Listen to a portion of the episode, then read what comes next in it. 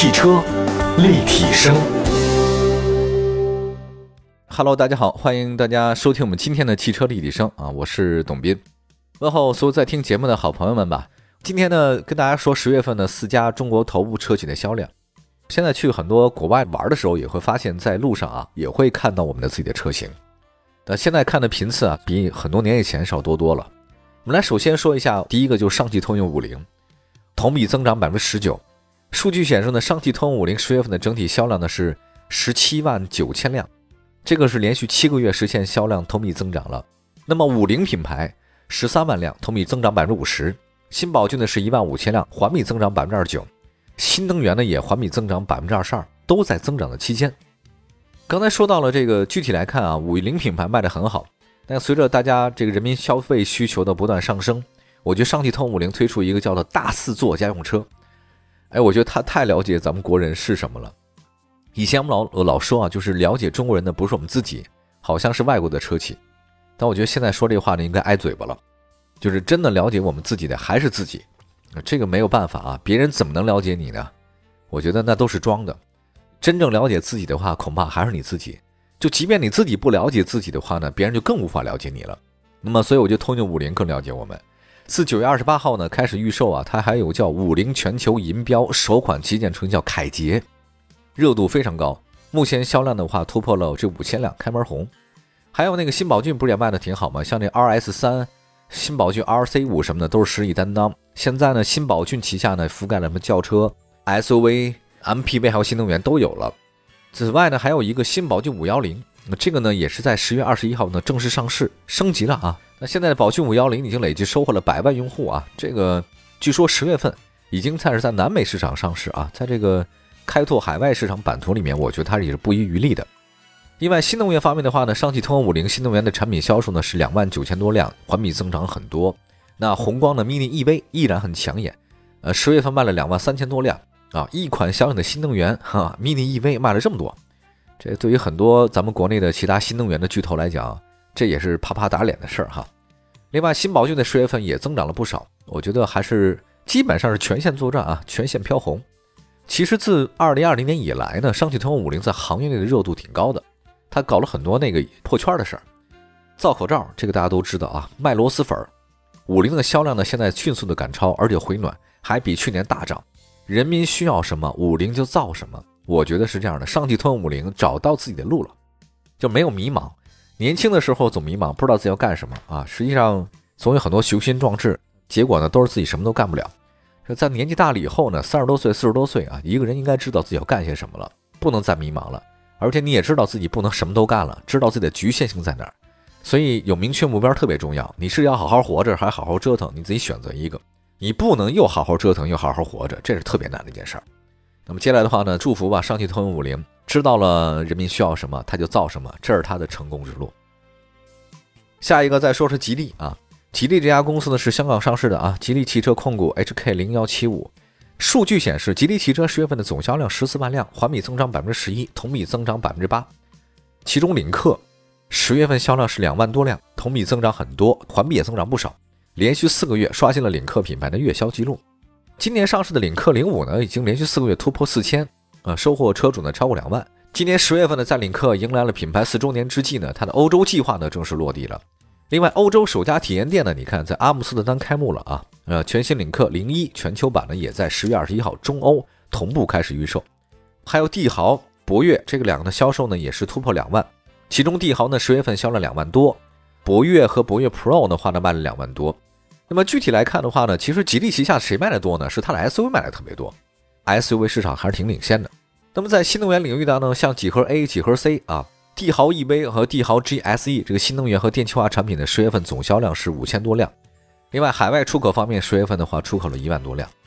那一九九七年吉利进军汽车，二十三年发展，现在累计突破一千万辆。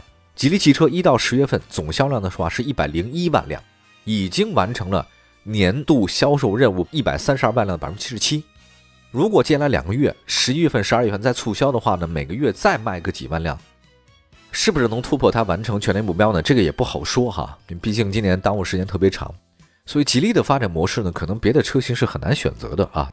产品节奏方面的话呢，我觉得吉利品牌现在推出特别多，明年要出现 CMA 架构的那个全新 SUV 啊。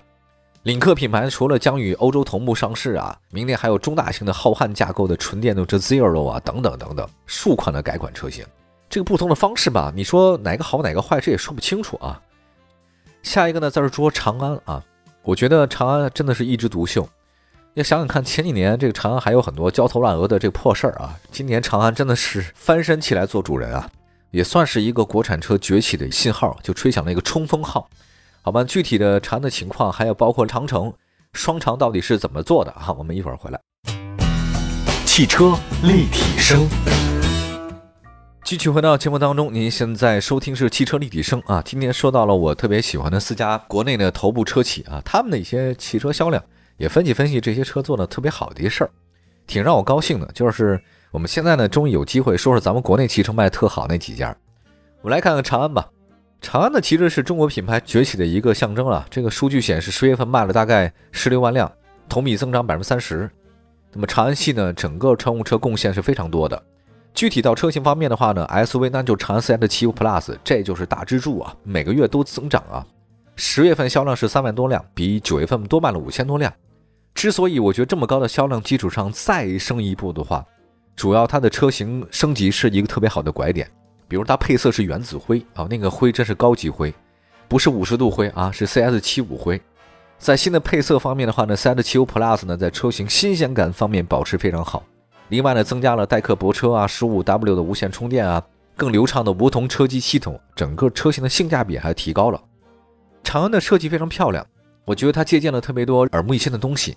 为了帮助品牌继续向上，它还做了个 UNI 系列，别叫 UNI T。UNI T 其实卖的真的很好。我觉得它价格特便宜，很多年轻人吧，年轻你不知道喜欢什么呀？年轻时候大家都喜欢漂亮的，价格又不贵啊，又特别夸张，这个上镜特别好看，它质感要求倒没那么多，就是你外形酷一点特别好。此外的话呢，CS 五五 Plus 搭载了蓝鲸系列发动机，也是他们家的独门的东西啊。我觉得今年长安之所以爆发的话，两点功不可没，一个是蓝鲸，第二个是什么？就是它那个外形设计，确实这两点让大家觉得耳目一新。呃，CS 五五现在整体销量特别好，十月份卖了一万三千多辆，同比增长也是挺多的。看一下轿车方面，长安逸动啊，在 Plus 的加持之下呢，话主流紧凑级轿车非常长，科技氛围感很挺强，也是用蓝鲸一点四发动机，匹配六速手自一变速箱，关键价格真便宜，才七万两千九。你这个价格，你要买大众，你买不到什么好大众；买日产也买不到什么好日产。你丰田车你也沾不了边儿，都是那种两厢小车，你也不喜欢。但这个呢就不一样了，你买特别漂亮的一个车型，七万多块钱起售价，十月份销量是两万多辆，同比增长百分之一百二十三，所以这个轿车排行榜 Top Ten 这次一定有长安的这个逸动 Plus 大车型，真好。还要再看一下那个长欧尚在三线商务车领域基础里面打造了欧尚 SUV 系列，欧尚呢现在也开始进行了一个大型的改造吧。另外呢，CS 七五 Plus 呢进行了一些减法嘛，就是你要这么看啊，欧尚。实际上就是长安的那个 CS 系列的减配版，起步价也到了八万以内。它这个战略呢就一高一低，高的的话呢我用这种高战略就是长安 CS 系列，低的的话呢我可以减配做欧尚系列，对吧？所以保持了长安系列的整体高端性。欧尚系列的话呢主打着三线城市啊，这个三线品牌，所以我觉得一高一低搭配也是不错的。嗯，我觉得欧尚主打的商务车，然后对于一个新手来讲，他每个月卖七八千辆，其实也是比较能够接受的氛围啊。你现在想起来的话呢，长安两年前啊，因为那个车辆三大件的质量、上游的供应链那个断供啊这些问题呢困扰内忧外患，我觉得当时真是窘境啊。很多人说长安呢就此可能一蹶不振，这很有可能。我谁也没想到，短短两年还让销量达到一个前所未有的高度。基本上，我觉得。一家车企啊，在残酷的市场竞争里面，如果一旦沉沦下去，你想翻身的可能性很小，因为市场不会给你再第二次犯错的机会。这跟谈恋爱不太一样啊，他如果真的爱你的话呢，他你犯一次两次错误，你要好好改正，问题不大，对吧？只要你真心想改。但是在汽车市场或者企业市场里面，一个企业往往可能一个决定就导致你全盘皆输，市场不会给你机会的。它跟感情没关系啊，感情可以再反复啊。这还有很多前男友、前女友什么的，你可以去再找去。但是在企业经商的系统里面，拿钱说话的人不会给你第二次犯错的机会。来看一下这个长安企业转型嘛，之前，呃，两三年前，企业行业面临重大的机遇和挑战，长安走出舒适圈，一切推倒重来，研发转向了未来化，在智能化布局呢，推出了各种计划啊，这个非常厉害，叫北斗计划之类的吧，好像是啊。发动机核心领域方面就蓝鲸，旗下的那个销量由单纯的追求数量变成高质量的增长啊，这个确实是未来壮士断臂般的一种发展，很厉害。长安汽车不是偶然的这个成功啊！现在 UNI T、UNI 系列的第二个车型 UNI K 将在广州车展亮相，我们也会在广州车展跟大家带来更多的一些车型吧。啊，像欧尚、长安、UNI，现在是一个低、一个中、一个高，这个布局呢已经形成了，大家可以多关注啊。好，接下来再说长城。前不久的话呢，公布了十月份的销量数据，显示长城汽车共卖出十三点六万辆，环比九月份增长百分之十五，同比增长百分之十八。一到十月份，长城累计销量新车达到八十一点六万辆，好像有些同比下降，但降幅收窄。其中海外市场很稳定，今年一到十月份，在海外居然卖了五万两千辆，这个走到海外市场不容易啊。来看一下旗下品牌吧，呃，哈弗依然卖的是特别好的。具体来看呢，哈弗 H 六销量是五万三千辆，哎呦我的天哪！其中呢，这个第三代哈弗的 H 六月销高达两万一。市场表现逐月攀升啊，这个两万一千辆哈弗 H 六月销，其中哈弗 M 六卖的很好，卖了一点七万辆，同比增长百分之十。值得一提呢是九月二十五号上市的哈弗大狗，三十六天一个月累计销量达到一万零五十八辆。我很喜欢哈弗大狗，这个真的是很漂亮。另外，欧拉品牌十月份的销量是零点八万辆，也是增长非常多啊。其中欧拉黑猫是销售主力。另外，V。